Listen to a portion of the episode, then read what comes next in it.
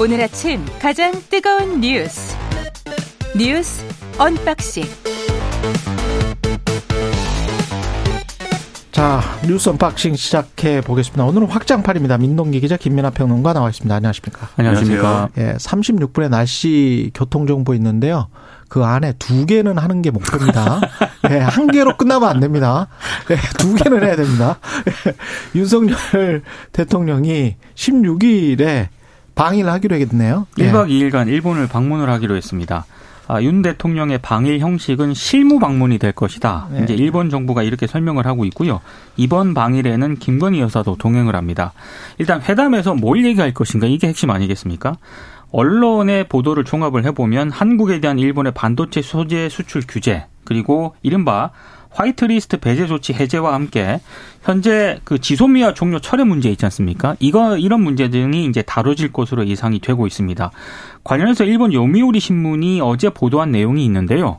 한국 정부 관계자 말을 인용을 해서 윤석열 정권은 지소미아 정상화를 표명할 방침을 굳혔다 이렇게 보도를 하고 있습니다. 이번 방일 일정이 아, 한국 정부가 강제동원 배상안을 발표한 지 3일 만에 공식적으로 발표가 됐거든요. 아, 굉장히 빠르게 일단 발표가 됐기 때문에 이번 방일 일정에서 일본 측이 정부의 강제동원 해법에 호응하는 조치를 만약에 내놓지 않을 경우에는 윤 대통령의 국내 정치적 부담이 가중이 될 수밖에 없다. 일부 언론들이 이렇게 우려를 전하고 있고요. 어, 왜냐하면 강제동원 배상안을 방위를 위한 다리로 활용했다 이런 비판이 불거질 수도 있다 이런 점을 지적을 하고 있습니다.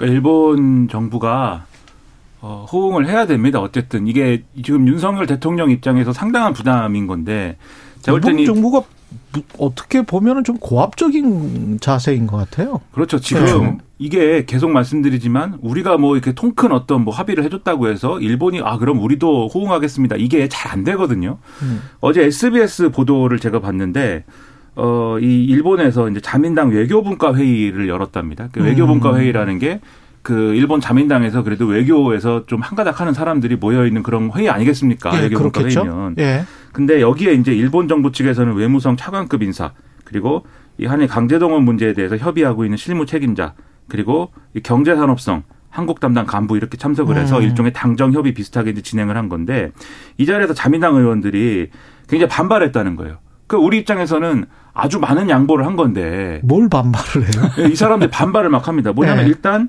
어 이게 우리는 강제동원이라고 표현하지 않습니까? 강제징용이라고 표현하지 않습니까? 예. 근데 그- 강제동원 강제진영. 그 예. 나라에서는 이제 징용공이라고 표현을 합니다. 지용공. 음. 사실 예. 이거 징용공 문제라고 표현을 해요. 음. 근데 징용공이라는 표현도 인정이 안 된다. 왜냐하면 징용 징용도 안 돼요. 그렇죠. 징용이라는 단어에 강제 노동의 의미가 담겨져 있기 때문에 그럼 이걸 자발공 이래야 돼? 그러니까 이 사람들은 이런 표현을 합니다. 조선반도 네. 출신 노동자 문제라고 표현을 합니다.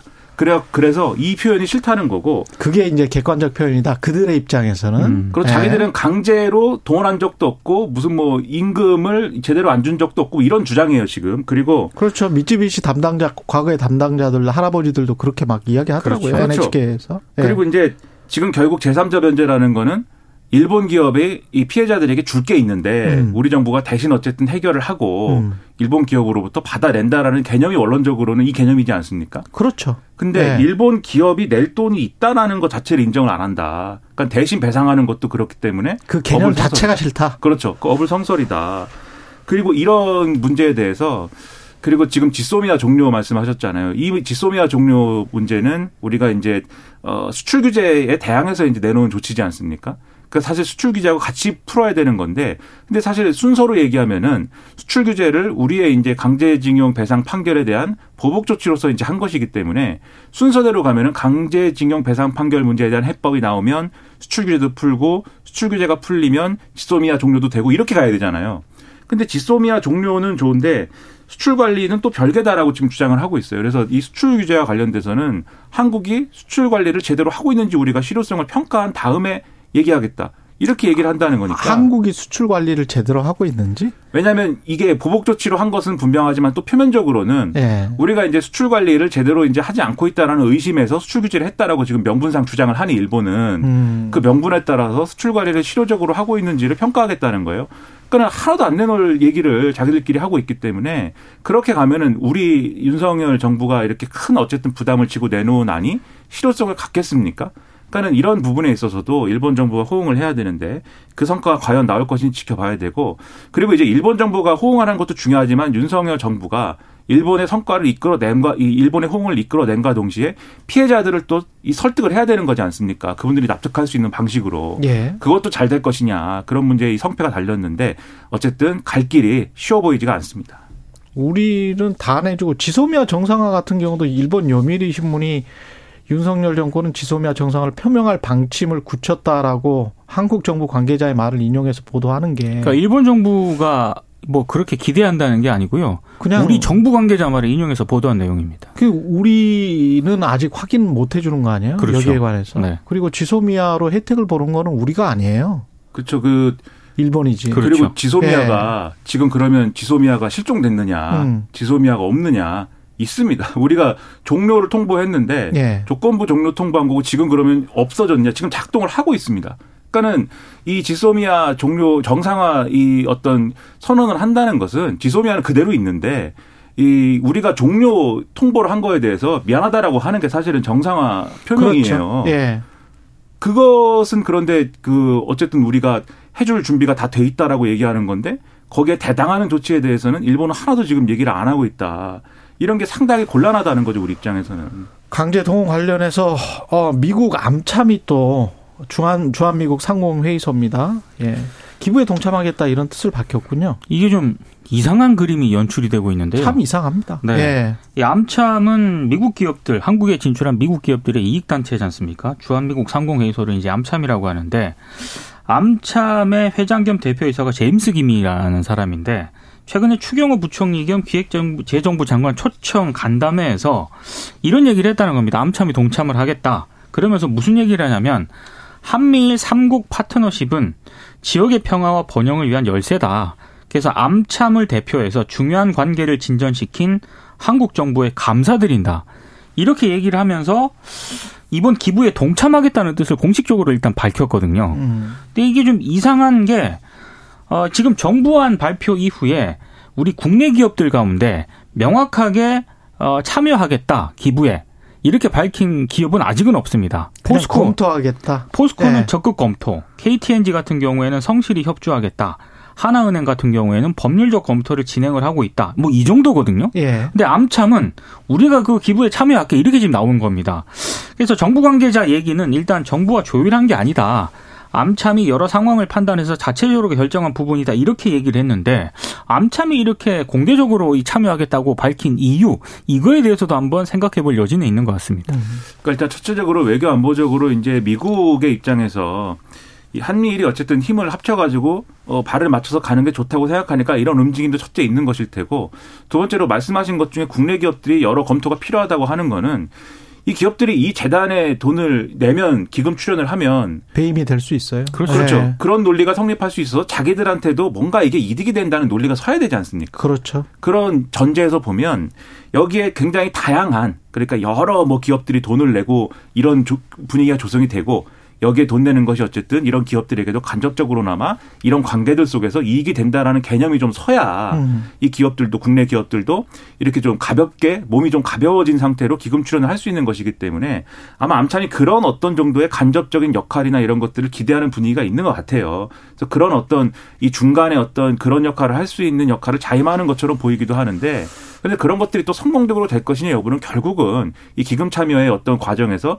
일본 기업이 참여를 해서 그렇죠. 이 국내 기업들도 일본 그리고 미국 간의 이런 기업 관계들을 통해서 좋은 이익을 우리가 창출할 수 있다라는 거를 주주들에게 설득하는 게 그러면은 핵심적인 어떤 목표인 거 그렇죠. 아닙니까? 예. 근데 일본 기업들은 지금 뭐 정확히 누가 이 기금 출연을 하는 것인지 전혀. 그리고 예. 그렇죠 움직임이 전혀 없기 때문에 이것도 결국은 얌참의 참여가 그러한 일본 기업들의 참여를 이끌어내는 역할을 하는 것인지가 앞으로 중요하게 또 봐야 될 포인트인데 잘 될 것이냐 아직도 이제 갈 길은 좀 먼것 그리고 같습니다. 이게 진짜 자율적으로 지금 진행되고 있는지도 잘 모르겠어요. 겉보기에 봐서는 뭐 성실히 협조하겠다라는 KTNG의 이 단어는 이거는 마치 권위주의 정부 시절에 기업이 했던 이야기 같아가지고 좀 듣기가 거북합니다. 그러니까 이게 좀 이상한 그림이 예. 어찌됐든 일본의 전범 기업들이 참여를 하는 게 가장 그 상식적이고 원칙적인 얘기 아니겠습니까? 아니, 그 사람들이 가해자였잖아요. 그렇죠. 그러니까 그 사람들이 당연히 배상을 해야죠. 그 가해 기업은 참여 움직임이 전혀 안 보이고, 근데 국내 기업들은 굉장히 고심하는 모습이 보이고, 근데 이런 음. 상황에서 갑자기 암참이 그 우리가 참여할게 이런 모습이 나온단 말이죠. 이상한 그림이 지금 계속 연출이 되고 있습니다. 그러니까 그 일본의 전범 기업들은 이 기금에 절대로 참여를 하지 않는 것이죠. 왜냐하면 앞서 말씀드린 바처럼 일본 기업들 입장도 똑같습니다. 제3자 변제라는 건 어쨌든 우리한테 채무가 있기 때문에 대신 갚아주는 건데 음. 여기서 우리라는 건 일본 기업이죠.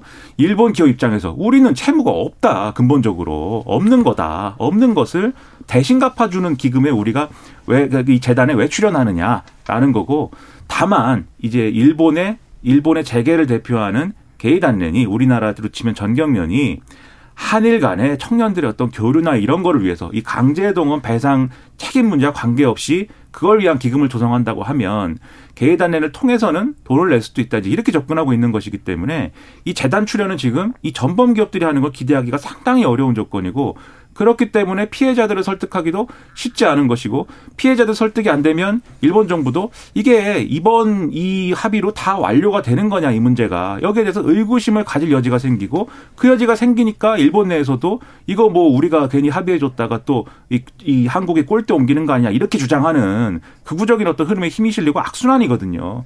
이 문제를 어떻게 풀어갈 것이냐에 대해서 굉장히 외교적인 지혜가 이 한일 양국 간에 다 지금 필요한 상황입니다. 결과적으로 보면 일본 기업들은 그렇게 또 일본 정부는 그렇게 주장하는 거네요. 합법적으로 적법하게 조선인들의 인생을 뺏어갔다는 거잖아요. 그렇습니다. 예. 네. 그렇다고 합니다. 예. 그러니까 이게 피해자들이 얼마나 황당한 얘기입니까? 음. 음.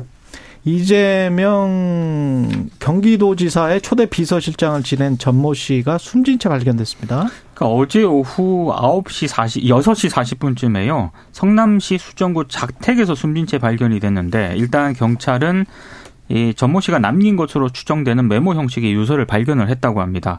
아, 이 전 씨는 이재명 대표가 성남시장으로 재직할 때부터 지근 거리에서 보좌한 인사로 일단 그 알려져 있고요.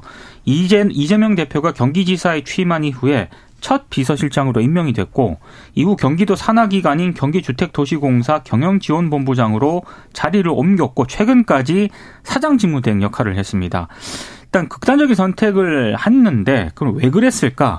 언론들의 보도를 종합을 해보면 검찰의 쌍방울 그룹 대북 송금 수사에 부담을 느낀 것 아니냐 이런 해석이 좀 나오고 있습니다. 최근에 검찰이 아, 쌍방울 관계자 등으로부터요. 2019년 5월 김성태 전 회장 모친상에 이재명 당시 경기지사 비서실장이었던 전 씨가 조문을 왔다는 그런 진술을 확보했다 이런 보도가 있었거든요. 음. 바로 그 당사자가 이제 전 씨였습니다. 예. 아, 전씨 측근들도 일부 언론에 뭐 최근 검찰 조사를 받은 것으로 알고 있는데 많이 힘들었던 것 같다 이렇게 얘기를 하고 있고 어, 유족도 역시 지난해 11월 성남 FC 후원금 의혹으로 검찰 조사를 받은 적이 있다 이렇게 진술을 하고 있거든요. 어, 특히 지난해 그 이재명 대표 자택 옆집에 비선 캠프가 차려졌다는 의혹도 불거지지 않았습니까? 그랬었죠. 예, 그때 이 집을 전세 임대한 경기주택공사의 책임자가 바로 전 씨였습니다. 아, 그렇군요. 네. 그래서 일단 뭐 최근 이재명 대표를 겨냥한 검찰 수사와 이번 극단적인 선택이 정확하게 관련이 있는지 여부는 나중에 이제 단정을 할 수는 않았지만. 그런 없는 상황인데 음. 이재명 대표 측의 측근이 일단 익명으로 일본 언론에 인터뷰한 게 있는데요. 검찰이 무고한 사람을 온갖 수사에 불러놓고 결국 죽이게 만들었다. 이렇게 멘트를 하고 있습니다. 날씨를 듣고 해야 되나요? 아니요. 네. 말씀하십시오. 이게 네. 이게 이분이 네. 그러니까 지금까지는 이제 이름이 뭐 거론되고 뭐 이런 것이 이제 지난 대선 때 좀 거론이 됐지만 어, 이재명 대표의 또 이 직책으로만 보면 수행해온 직책으로만 보면은 최측근 중에 한 명이다라고 평가될 수 있는 그런 분이에요. 그러네요.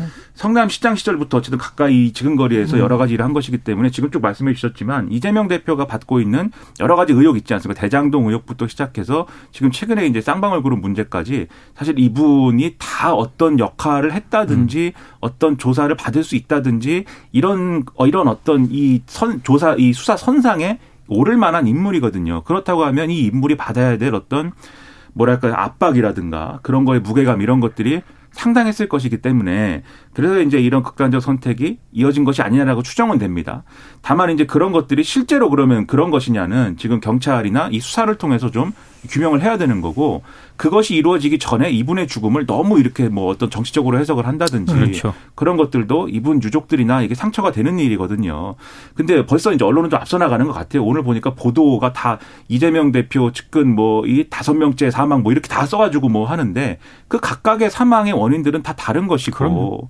그런 것들을 다 묶어가지고 이제 평가하는 것도 언론이 이제 이 일반화. 죽음을 심하게 일반화시키는 거죠. 그렇죠. 예. 이 예의가 아닌 것이기 때문에 일단은 좀 수사 결과나 음. 이런 것들을 지켜보고 빨리 수사가 진행이 돼야 되겠다 이런 생각이 좀 듭니다. 네, 날씨 교통 정보 듣고 뉴스 unboxing 다시 시작하겠습니다. 오늘 하루 이슈의 중심. 당신의 아침을 책임지는 직격 인터뷰. 여러분은 지금 KBS 1라디오 최경영의 최강 시사와 함께하고 계십니다.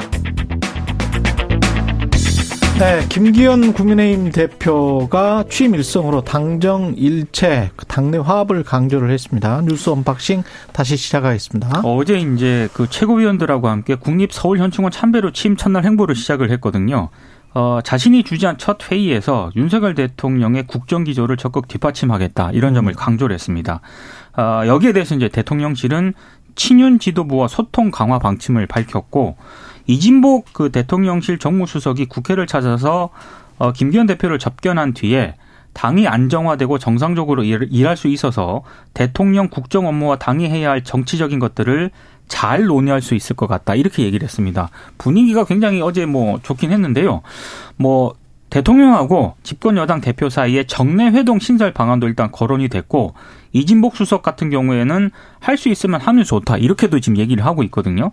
어, 특히 이제 김기현 대표가 어제 계속 당내 탕평을 강조를 하면서 사무총장직과 같은 당직 인사는 13일까지 마무리를 하겠다. 그러니까 대표는 탕평을 강조를 했는데 예.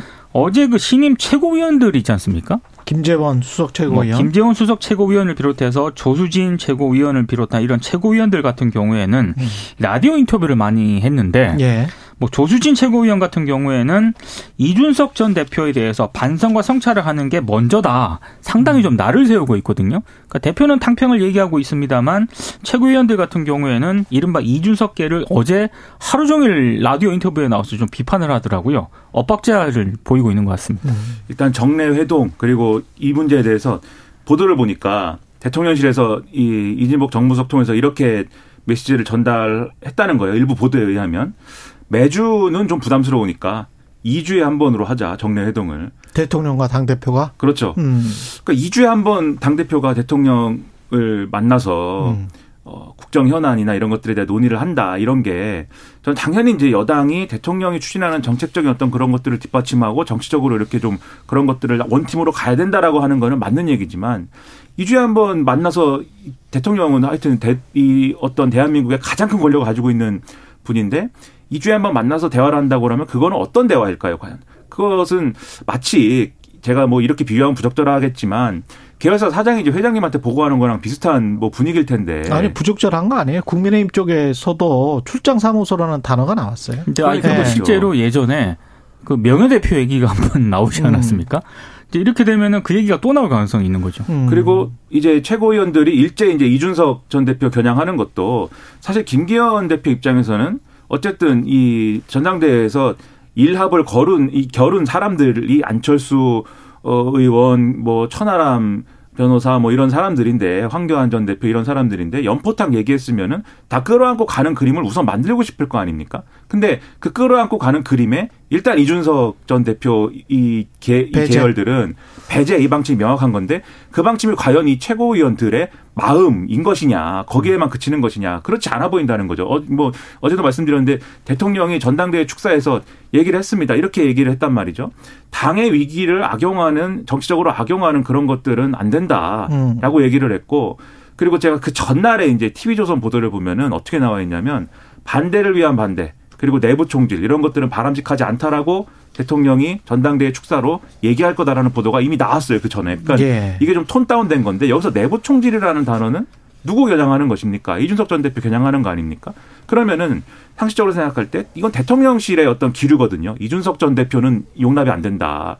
그런 것이기 때문에 연포탕이 연대 포용 탕평이 아니라 정말 연포탕 끓는 물에 뭘 넣는 것 같은 그런 분위기가 형성이 되고 있는 건데 그게 바람직하겠느냐는 의문이 있고요. 그럼 나머지 어 유승민, 안철수, 뭐 유승민 전 의원은 이제 뭐 이준석계야 아삼육이다 이렇게 보니까 그렇다 치고 안철수 의원이나 뭐 이런 분들은 어느 정도의 배려를 받는 거냐? 일단 이 언급하기로는 안철수 의원하고는 같이 갈 수 있는 것처럼 또 얘기를 해요. 지금 예. 지도부가. 음. 그런데 또 한쪽에서 나오는 얘기가 분당 지금 지역구에 다시 출마할 수 있는 거냐에 대해서도 험지 출마 이런 얘기 나오지 않습니까? 험지로 가가지고 승부를 해야 된다 이런 얘기 나오는 거 봐서 오, 안철수 의원도 쉽지 않을 수 있다. 그러면 과연 총선의 이 그림은 국민들에게 어떻게 보여지겠느냐 상당한 고민을 할 수밖에 안철수 없는 거죠. 의원의 지금 지역구를 노리고 있는 그런 사람이 있어요? 분들이 몇몇 있다고 합니다. 어. 그래서 이제 그쪽을 먼저 배려를 하게 되면은 안철수 의원을 이른바 험지로 내보낼 수 있다라는 얘기가 아마 좀 국민의힘 안팎에서 나오는 모양이에요.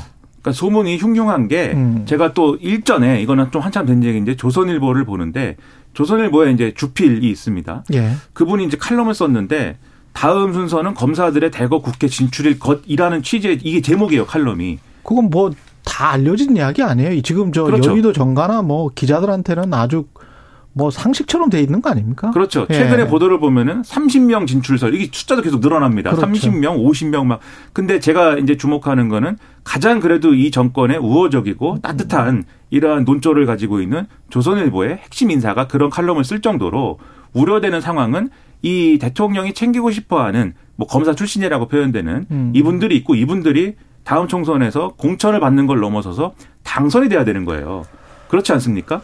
그러면 당선이 돼야 된다는 거는 그만큼 쉬운 지역구를 노려야, 노리게 만들어야 된다는 거고 김기현 신임 지도부의 어떤 가장 중요한 임무가 마치 그것처럼 돼버릴 수 있다는 건데 그럼 그 지역구에 다 쉬운 지역구에 다 지금 현역 의원들이 있고 할 텐데 그분들은 어떻게 되겠느냐? 이런 데에서 공천에 대한 공포 이런 불안감 이런 것들이 커져 있고 그런 것들이 대통령실에 오히려 당이 종속되는 어떤 기제로 작용을 한다는 거거든요. 음. 그 바람직한 당정 관계인가에 대해서 국민들이 평가하는 거죠 이제. 그래서 이제 사무총장이 누가 되느냐, 음. 친윤 핵심이 되는 되느냐 그렇게 되면은 또 대통령실의 입김이 많이 반영이 될 가능성이 높고요. 근데 이미 이철규 내정 이런 보도가 나오던데요. 뭐 그런 보도가 나오고 있죠. 예. 네.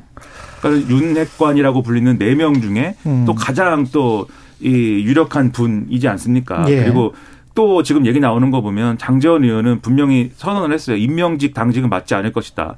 그럼 이제 뒤집어 얘기하면 선출직은 맞는 것이냐 그렇죠. 또 이런 의문이 생기는 음. 거고 선출직이라고 하면 원내대표가 있지 않습니까? 원내대표직을 이제 어, 주호영 원내대표, 박홍호 원내대표 곧 이제 어쨌든 다시 뽑아야 되는 그런 상황이 될 것인데 장재원 의원이 만약에 원내대표 출마하고 이런 그림으로 쭉 가면 그러면 이거는 어떤 자리에도 친윤 내지는 소위 말하는 윤핵관의 어떤 이 자장 안에 속하지 않은 어떤 사람도 어, 이 어떤 역할을 맡기는 어려운 거 아니냐 라는 얘기가 이기로 갈 수밖에 없는 거고 그렇게 될 경우에 그러면 이 여당에 대한 국민들의 평가는 어떻게 되는 것이냐 상당히 이제 중요한 지점을 지금 지나고 있다는 겁니다. 뭐 누가 되든 능력이 있는 사람들이 공천이 되고 공천이 뭐 그걸 또 국민의힘 당원들이 원한다면 어쩔 수가 없죠. 만약에 진짜로 검사들이 30명 뭐 40명 이렇게 간다고 한다면 근데 이제 우려가 되는 거는 지금 현재 현대 민주주의 사회에서 가장 우선시되는 능력이라고 하는 거는 그거는 소통이거든요. 그렇죠. 예. 소통과 공감 능력은 기업이든 정치든 뭐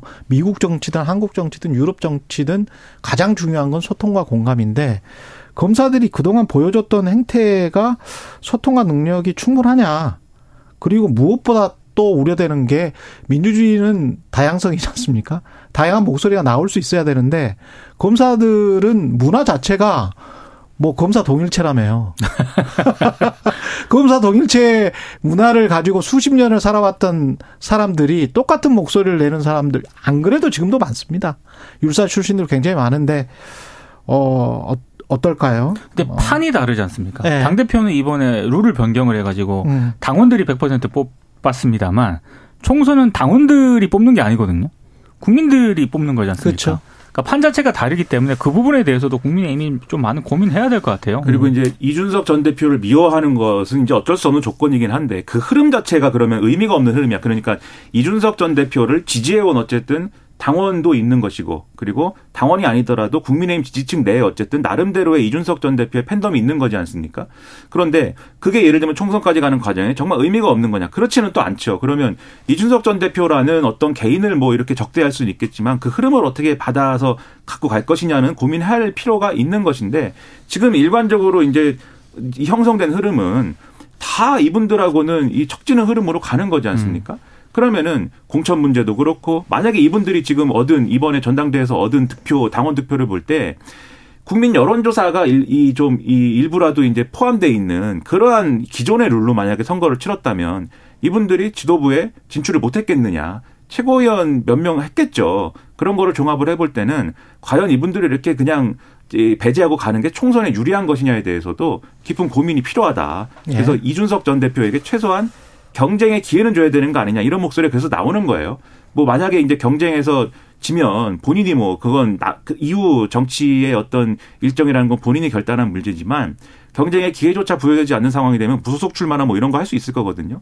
그때 이제 총선에 그게 어떻게 영향을 미치느냐에 대해서 잘 판단을 해봐야 될 것 같습니다. 예. 그리고 민주당은 김건희 특검법 법안을 발의를 했습니다. 그 이게 지난해 9월에 당론으로 발의했던 김건희 여사 특검법이 있지 않습니까? 예. 이거에서 약간 수정을 했습니다. 지난해 9월에 발의했던 김건희 여사 특검법에는 허위 학력 경력 기재 의혹도 수사 대상으로 이제 포함을 시켰는데 어제 국회 의안가에 제출한 이 법률안에는 이 부분은 뺐습니다. 그래서 도이치모터스 주가 조작 의혹 사건하고요.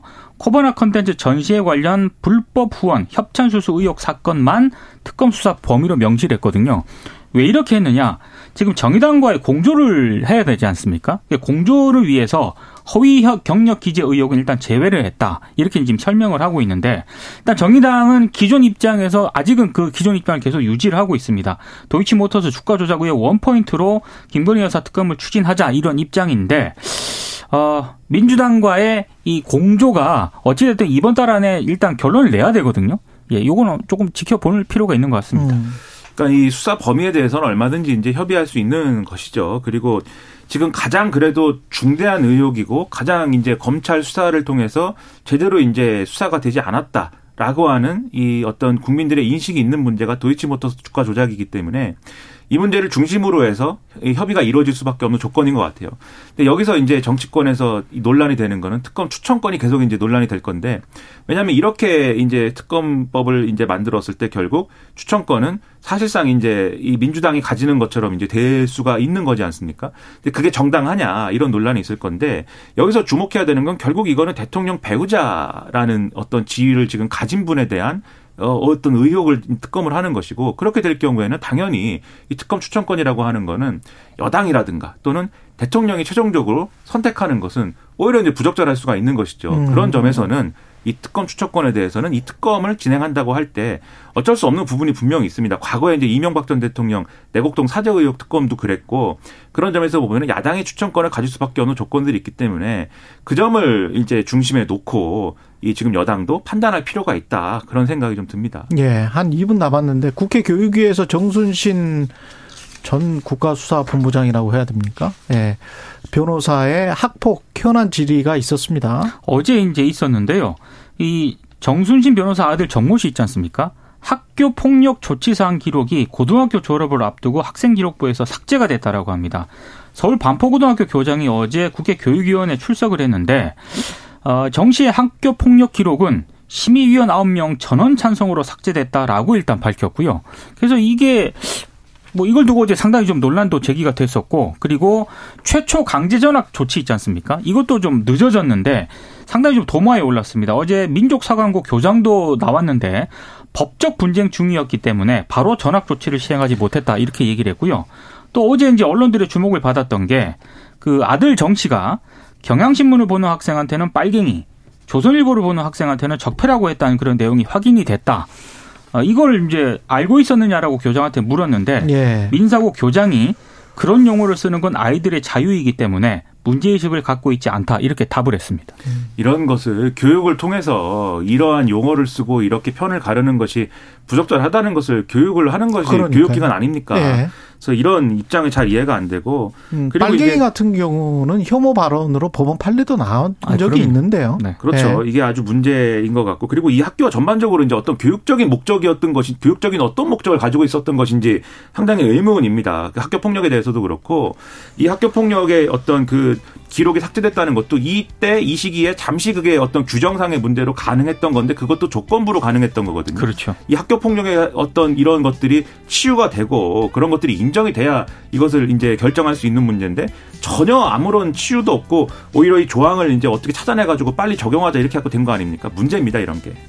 지금까지 민동기 기자 김민아 평론가였습니다. 고맙습니다. 고맙습니다. 고맙습니다. 네.